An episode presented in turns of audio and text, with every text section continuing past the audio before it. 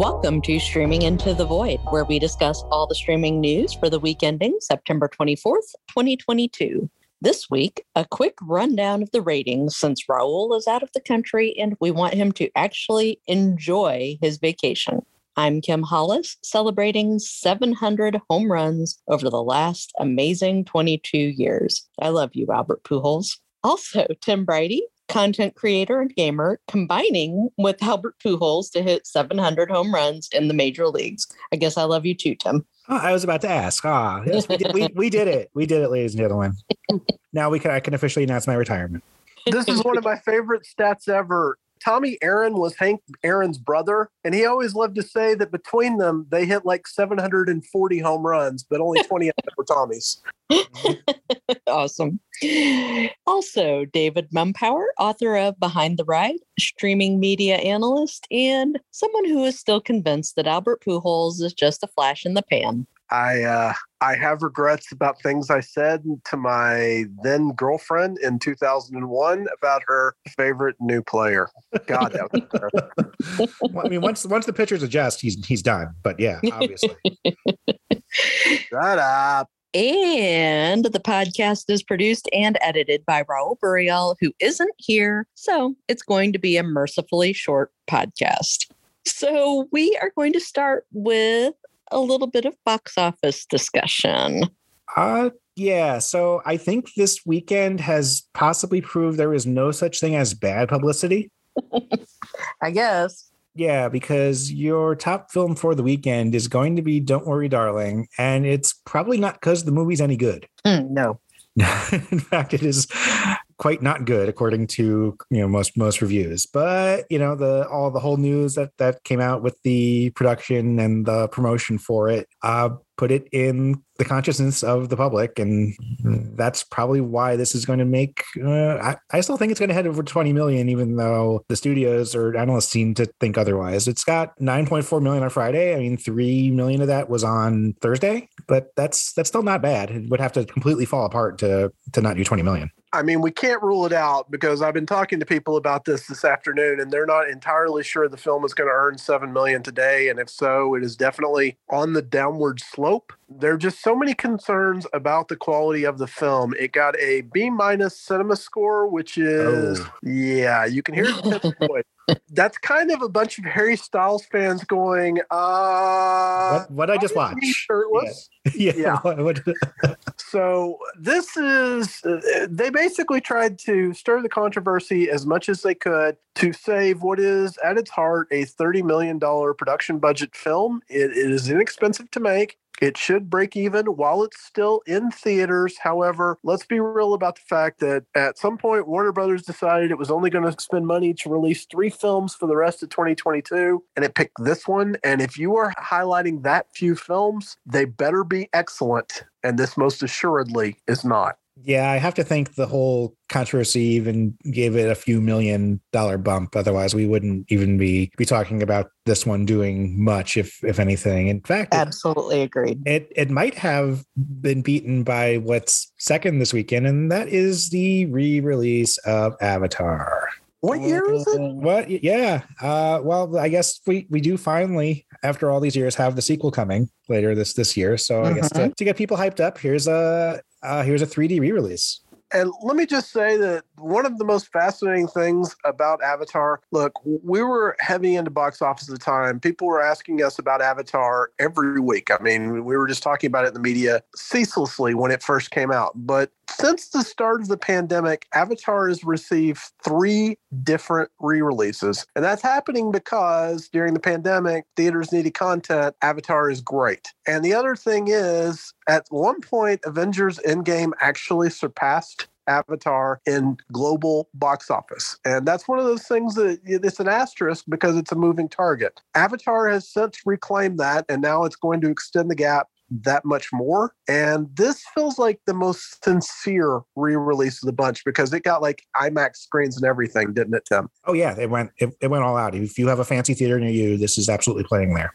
Avatar was just so weird. When it came out, I don't think anyone was anticipating this to be such a huge thing. And yeah, it was December weekend before Christmas, December 2009. and it opened to 77 million. And I'm like, okay, yeah, that that's fine. But then the following weekend, it, it earned 75 million. A 2% decline and everyone went holy crap this is an unstoppable juggernaut. And by the end of january of 2010 it had you know 600 million in the bank. And you're exactly right because one of the things we shouldn't gloss over about this is how negative the pr was for avatar. Yes. It was oh released just like with titanic so history repeated itself exactly. There. i mean i have vivid recollections. On twitter there was a very famous comic book author who keeps up with box office a lot and he asked me is sherlock Sherlock Holmes Game of Shadows going to out earn Avatar?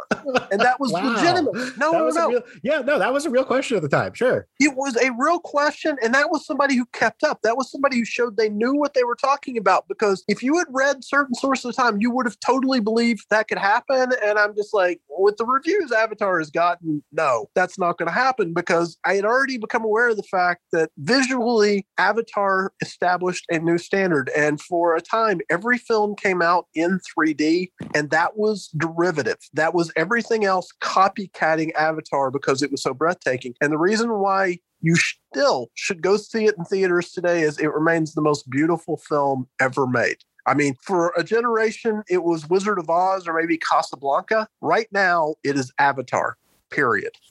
And we do have a ways to go before we get the sequel. That's not until December. December. Yeah. Yeah. So three months. And it does lead to some curiosity about when Avatar will return to Disney Plus because they did remove it from the service before re releasing in theaters. So do we think that they'll make a big deal about that like Christmas week or something? Oh God, I just noticed it was a Fox property, which means Disney owns it now. Okay. Yes, Disney yep. specifically targeted Fox. This is one of the reasons why, because they were so happy with Disney's Animal Kingdom's edition of Pandora: The World of Avatar. Yeah.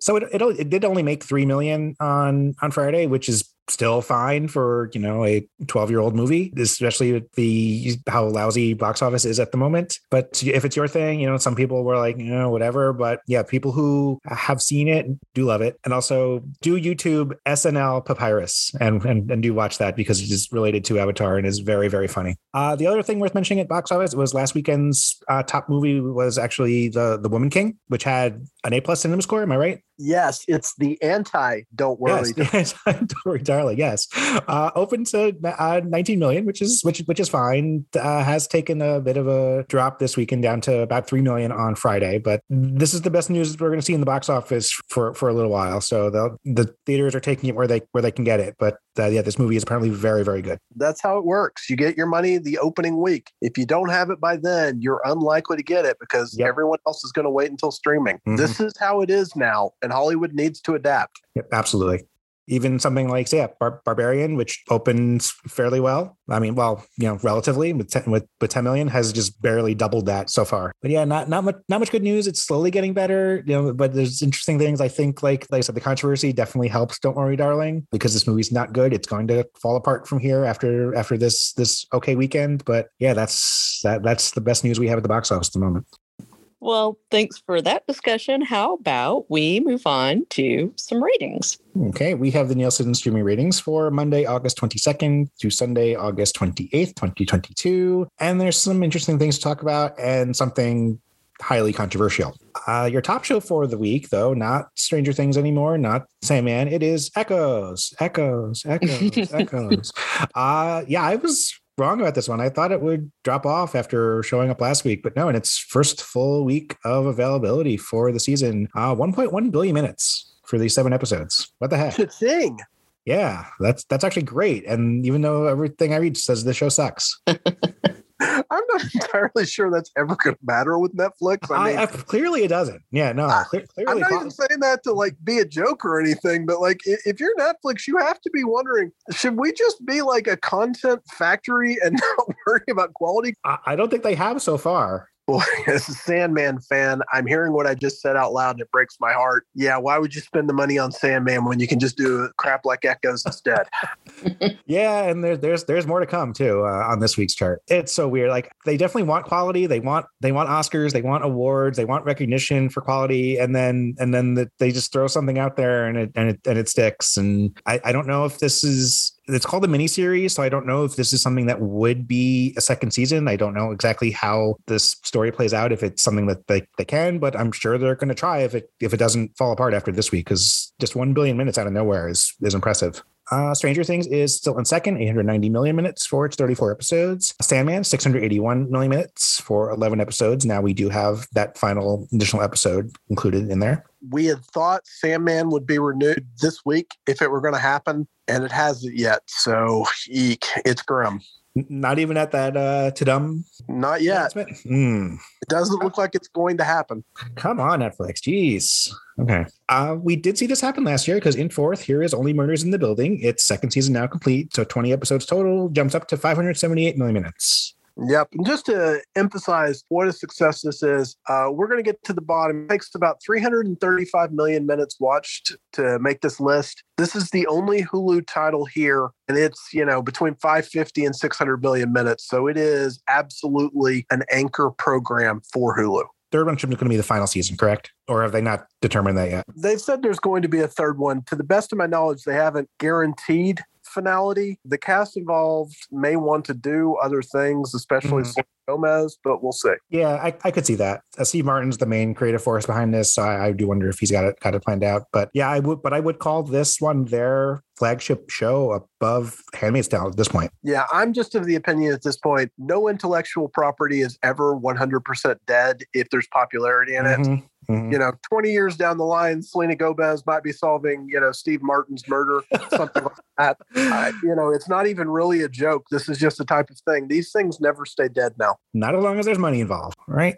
Uh, Netflix's Lock and Key in fifth, 518 million minutes for 28 episodes. That's Untold- kind of the demonstration, though, that there is like a theoretical limit. This is definitely a product they should have ended. So they made the right call in announcing ahead of time it was going to be the last season. Oh, yeah. I think we discussed it before. This is about around where the second season did as well. Yeah, I think it's a little bit under, but it held its audience quite well, mm-hmm. considering mm-hmm. the fact that, you know, they're diehard fans of the comics like Kim and I who just lost interest because it wasn't the same. Right, right. Untold is in six. That's Netflix's uh, sports documentary series. Actually, adds an episode to eight episodes, 485 million minutes. Mostly here because of the the Manti Te'o episode, but it did add a new one. Uh, Virgin River still here in seventh, 471 million minutes for 42 episodes. Never Have I Ever, 433 million minutes for 30 episodes. And again, when you, when you look at these these shows. This one only half hour, so go ahead and, and and double that, and to make it a much more impressive number. Right, you're about to say that again, aren't you? Yeah, because uh, we did discuss it last week. But in ninth, here is She-Hulk, Attorney at Law, 290 million minutes for two episodes. Clears up the mystery. We were debating last week why it didn't appear, and we realized it only aired one episode. Oh yeah, yeah. We we we sussed out that it was one episode that was fairly short, and that uh, yeah, 30 sense. minute episode. Yeah, yep. so that so that made sense. But adding a second episode and getting strong reviews, yeah, I'm not surprised surprised to see it here, and I expect to see it grow over the next couple weeks. Yeah, the one I'm really curious about is next week because episode three, that was when they really got hot. Three through five were all exemplary episodes. So I do want to see if there is that growth next week. However, because we're only getting one new episode a week, I don't know if it'll happen. I mean, it's kind of hard to grow when you have a, a ceiling on what you can do. Mm-hmm. And in 10th is Glow Up from Netflix, 336 million minutes for 32 episodes. This is a reality competition show about makeup artists. That's actually British. So it's kind of like the Great British Baking Show, but makeup instead With makeup. Of, uh, the fourth season actually arrived on Netflix during this ratings period. It aired in the UK from uh, through May to June. And let's just take a moment to appreciate the frustration that stems from seeing that Glow Up is pretty much as big a hit on Netflix as Glow was. That is wrong. Oh, wow. Too bad there should be spillover. If you start, I wonder if you search Glow Up if you get Glow. I guess I'm gonna guess not. Okay, over in movies. Speaking of Netflix adapting the shovelware format, the top movie of the week is Me Time, 971 million minutes. What? Yeah. well, this does is, that have Kevin Hart? Uh, yes, actually, it does, and, Yes. and, Mark, and Mark Wahlberg. Okay, all right. Yeah, so at yes. least they're paying for it. Randos, and they're getting a billion minutes. Eek. No, this one did have some actual, you know, names to it, but it, it's not very good. It's you know one of those goofy family comedy type type things that that's in both their wheelhouses at this point. Rotten Tomatoes uh, has Me Time as six percent fresh. Oof, Yeah, that, you have to try to do that poorly. that is not good. You know who I really respect are the six percent who voted for it because those are people who are legitimately, presuming they're not taking bribes, are legitimately giving every film a chance. that is not the majority opinion right there. I remember there was some music movie with Steven Strait back in the day that I gave a positive review, and I got like a, a note from one of the producers thanking me that they thought they'd made a good movie, and I was one of the few who gave it a fair chance. oh dear. Okay. Uh, we do have something else new in second. This one's actually from Amazon Prime Video. This is Samaritan, 567 million minutes. Arrived on the 26th. Oh, this is the Sylvester Stallone movie I think we talked about. How Yep. many different comebacks is this for Sylvester Stallone at this point? 27, 28? Oh, yeah, I- I've lost. I have lost track. It's it's ridiculous. Uh, this one reviewed a little better, forty percent at Rotten Tomatoes. But yeah, it's uh, interesting to, that this one is a relative hit for Prime. Again, I think what we've we've said before, if you're not Netflix, you're kind of on a curve on this on this chart, and to get that many minutes means you're doing you you got some eyeballs. Uh, the most of this rest of this list we have seen before. Look both ways. We saw that last week, 375 million minutes. That's back back to Netflix. Day Shift, 322 million minutes. Day shift definitely doesn't have much staying power. So Mm-mm. No, it's actually hung around for a week or two longer than I expected, but I think it should drop off pretty quick from here. Now that you have me time to watch anyway. Uh, Sing 2 in fifth, 281 million minutes. Uh, Uncharted, 263 million minutes. Lightyear from Disney Plus in seventh, 251 million minutes. Something new from Netflix in eighth, Running with the Devil, 241 million minutes. Uh, not a Van Halen biopic, unfortunately, but this is the John McAfee or McAfee biography. I mean, I feel like we're out of antivirus jokes by this point. Yeah. Let's all acknowledge the fact that that dude was legitimately insane, even by cocaine addict standards, and leave it at that.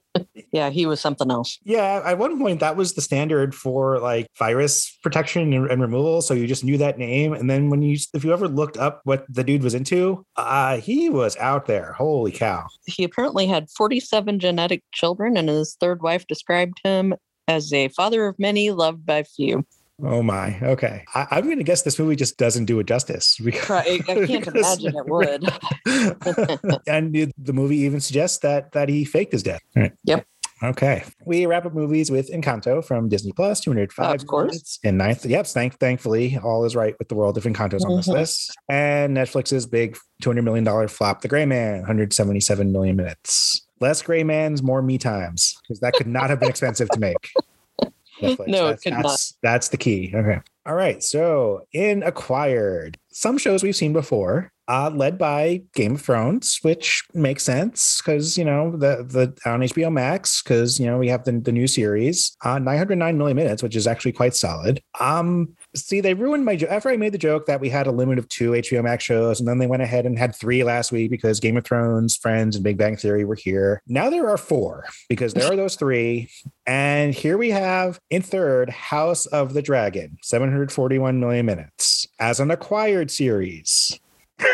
Sure, why not? I have I, I I hear Raul's outrage from a, another continent. I have questions. Yeah, so do I. All right, I, I So can we focus on the pos- positive here? Let's just talk for a second about the fact that HBO Max TV shows have generally done between 300 million and 600 million minutes. Game of Thrones at 900 million minutes is pretty much the high watermark for them outside of movies. yes, absolutely. Then right behind it is House of the Dragon at 741 million minutes. So they have two shows that are basically the same thing, admittedly, that have just set a new standard for them and established the fact that a high quality product is the rising tide that lifts all boats. Because, Tim, how did the other two shows do, the ones we've seen before? Uh, Big Bang Theory is in six, 606 million minutes, and Friends is in eighth, 460 million minutes, which feels like higher numbers than we've traditionally seen for Agreed. those shows. Yeah.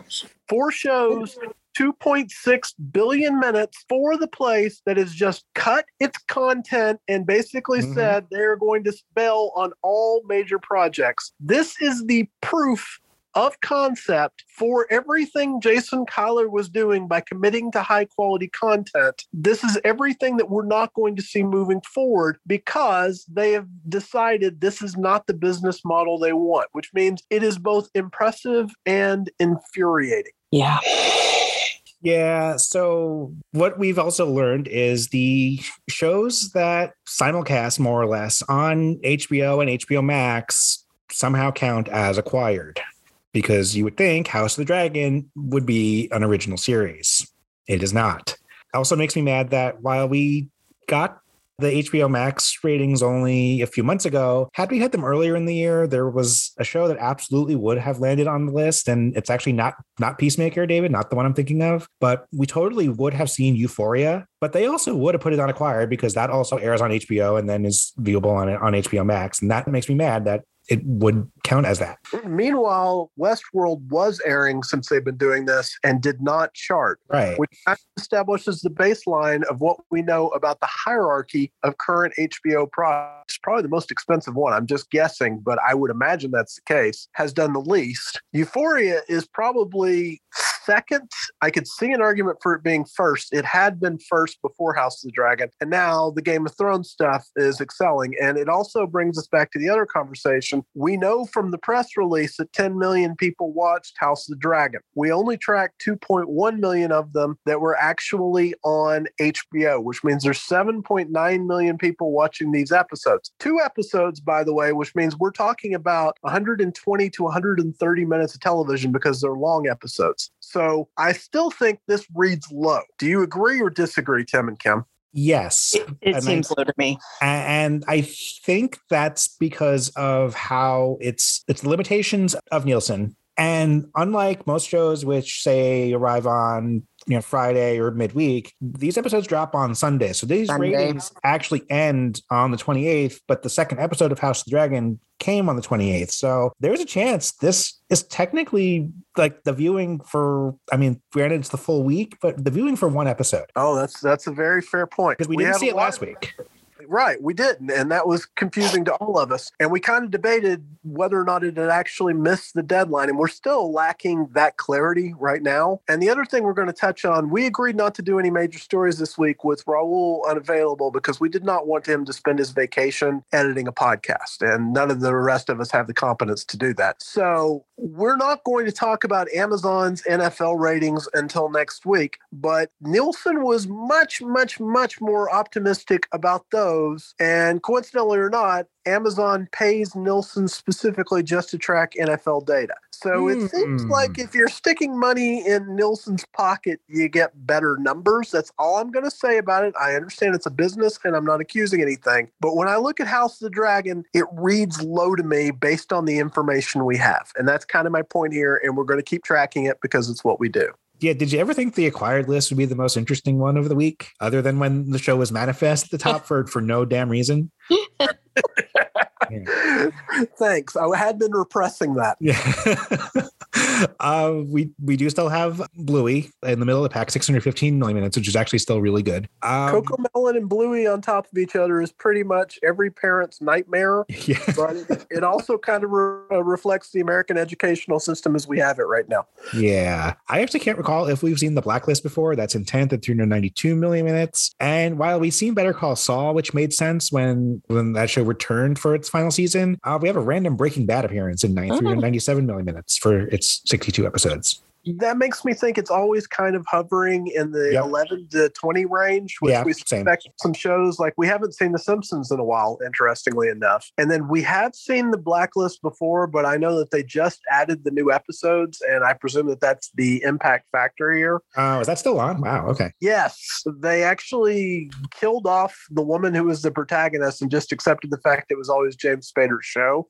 the, the episodes where it was just him were on and people were, you know, relieved that they didn't have to, you know, do the other stuff anymore. But the point I'd like to make here is we are seeing the gradual expansion in this. You needed 3 million to make the top 10, and then it got up to 5 to 7 million. It now takes 392 million minutes to make this list for acquired, which is the one that is kind of the heavyweight list of the three. Uh, yeah, that's. I, I honestly can't say any more about this. I am excited to follow she-Hulk over the next couple weeks, where House of the Dragon lands, because I think this could end up being one of the biggest numbers we've ever seen on acquired if it continues to grow. Because from everything I'm hearing, the show is actually good, as opposed to say the final season of Game of Thrones. But yeah, there's just some stuff to look forward to on the on the ratings charts for the next few weeks. What I'm looking forward to is the rise, because Kim, I think you would agree. The fifth episode of House of the Dragon is like the sixth episode of Game of Thrones, where when you know Ned gets his head cut off, you kind of suddenly realize what the show is going to be. And yeah. the fifth episode of House of the Dragon is kind of hinting at that, right? Yeah, I would agree that it's like, oh, okay, this just went to another level. Had kind of a variation on the Red Wedding, a different style, yes. miserable wedding theme. And yes, weddings go badly in the Game of Thrones universe. We're five episodes into this series, and we have already had one flash forward of several years, and it looks like we're about to have a second one. So much so that I had to ask him the other day, "Are we sure Olivia Cooke is in this?" Because I'm a Ready Player One fan. I had expected Olivia Cooke as the main character. She hasn't been yet. She's apparently about to be, which kind of tells you how bonkers House of the Dragon has been so far. And so I definitely think there is room to grow here. All right. We will close it out with what we've been watching, doing, whatever this week. And actually, I've been watching a lot of football, which means I haven't watched a ton of stuff. So I will just say everybody should be watching She Hulk. We just talked about it a little bit in the ratings, but it's a hilarious delight. Every guest star is nailing it. We had the appearance of Madison a couple of weeks ago. And is, there with, now, is that with a Y? but it's not where you oh, think. Oh, Okay. Oh, okay. Okay. Okay. And also Bridezilla Lulu and Mr. Immortal, who have now given just pitch perfect performances. Just watch it. It's great. Tim, how about you? Actually, I have a question first. Talking about football, have you watched Amazon's broadcasts? Yeah. Are they doing anything different? I know it's not it's not brand new to them. It's not the first time they do they've, they've done it, but are they are they doing anything sort of different than what the traditional broadcast, or not really? It's just football that, but well, but you so, but you have to watch it on Prime. Yeah, they say that they are doing different things. Like what do they call it? David X-ray stats. There's a couple different options that you have that you could potentially watch, but it doesn't necessarily feel that different from most of the other broadcasts to me. David might disagree. Yeah, we joked the other night when we pulled it up. There were three or four different broadcast options, and one of them was the statistic heavy one. And I joked to Kim okay was one of the greatest moments of my life with that as a possibility. There's also apparently an all 22 camera. I couldn't find it. I don't know if I was doing something wrong, if it's under a menu option. I, I wasn't looking that hard for it, but that basically is the overhead eye in the sky cam that will actually tell you which players are screwing up. It's when coaches talk about coaching film, that's what they're watching. Amazon is actually showing that live on the field so that people can immediately track which players are doing their job and which ones are really causing problems films. So there are innovations in place, but we're only two episodes into this. Last year they were doing this, but this year they're seriously doing it, and that does make a difference. Okay, so, that's what I yeah, that, that's what yeah. I was wondering because um, there's commercials about like you know how awesome AWS is for like you know sports stats and how it's changed everything and that, and I would expect the their broadcast to really lean into that. So I guess there's the the one you have to select that's that's heavy on the on the advanced stats. But yeah, I'm just curious if, if they're attempting to you know reinvent the the wheel in their in their broadcast. You know me, so you'll understand this. I would add any sort of supporting point if I could remember one. There was nothing they presented in their data that really stuck out to me like, oh, wow, that's very impressive, which means that so far they're just producing data, nothing that's like a breathtaking reveal. But, you know, it's like I say, we're only two games into this out of a 17 game season, so I expect it to improve. Okay, cool. Uh, so anyway, as a good liberal, I've tried to listen to crooked media podcasts, but I never really tend to stick with them that long. But there was one that I enjoyed that is back with the new season. The Wilderness began in 2018 uh, as we headed into the midterm elections that year, and that's where the Democratic Party was at that point. They were in the wilderness, not having control of the presidency, the House Representatives, or, or Senate. Pod Save America founder and host Jon Favreau did a podcast on how we ended up there and what we could do about it. Uh, he he did a second season in 2020 as we headed into the presidential election after major gains in the House in 2018, and it's a little amusing in hindsight, but it was mostly done pre-pandemic. Uh, but I think the key points that were made during that season stood up. Um, but now he's back with a third season as we head into the 2022 midterms, and what he did in the second season and has done this season is look at important states and regions of the country that you would consider electoral battlegrounds or just important. Now, as the Democrats hold the White House, the party in power traditionally lo- loses seats, gets their butt kicked in the midterm elections. But you know, why is the main question? And it turns out, you know, most people just aren't really politically engaged. If you are even mildly so, I think you're probably among like, you know, the 20, 30% of people who are in this country. So for, for part of this, while he talks to political experts about, you know, voter patterns, uh, he also holds focus groups with certain voters, say in Virginia, which voted overwhelmingly for Biden in 2020, but then elected a Republican governor in 2021. And now he talks to voters who voted for different parties to see what their plans are for the midterm. One person in another focus group had no idea what midterm elections were. And I was just like, are you kidding me? How is that possible in this day and age? When you are engaged, you forget that most people are not. It is releasing weekly at this point. There's only a couple episodes at this point. Previous season came out early in 2020 as as I had said it was actually pre-pandemic but this one is is releasing as we get closer and closer to the midterm. So I'm I'm very curious. It's exactly the type of thing that I I find interesting rather than just their main podcasts don't tend to really I find terribly interesting. They're they're amusing for sound bites here and there but uh, this one I definitely enjoyed. It again it's called The Wilderness by with uh, Jon Favreau. Awesome. David how about you you know, honestly, we've really only watched the the same shows recently, which is Harley Quinn, which ended, Lower Decks, which we love, and Archer, which has recently started its new season and just had a fantastic episode. But I have gone ahead and caught up on two more episodes of For All Mankind's most recent season, and it's definitely been they're having fun in that the idea of an Elon Musk type trying to colonize Mars is pretty much the most disastrous concept any of us could have and Ron Moore, who did Battlestar Galactica, is one of my favorite showrunners on the planet. He just has the knives out and is just in assassination mode at all times. And I am here for it. It is an absolute joy. I think I've got three episodes left. It might just be two episodes left at this point. But season two was better, but you know, it's like Justified, where you're never going to beat season two of Justified, but that doesn't make any of the other seasons any less good. It's kind of like that. I'm having a grand old time. Awesome. Thank you for listening to Streaming Into the Void. Please consider subscribing via Apple Podcasts, Google Podcasts, or wherever you listen to podcasts. And we welcome your feedback. Remember that we're on social media at Streaming Void and online at streamingintothevoid.com. If you like what you're hearing, please consider rating us and giving us a review in your favorite podcast player. Be sure to watch for us again next week.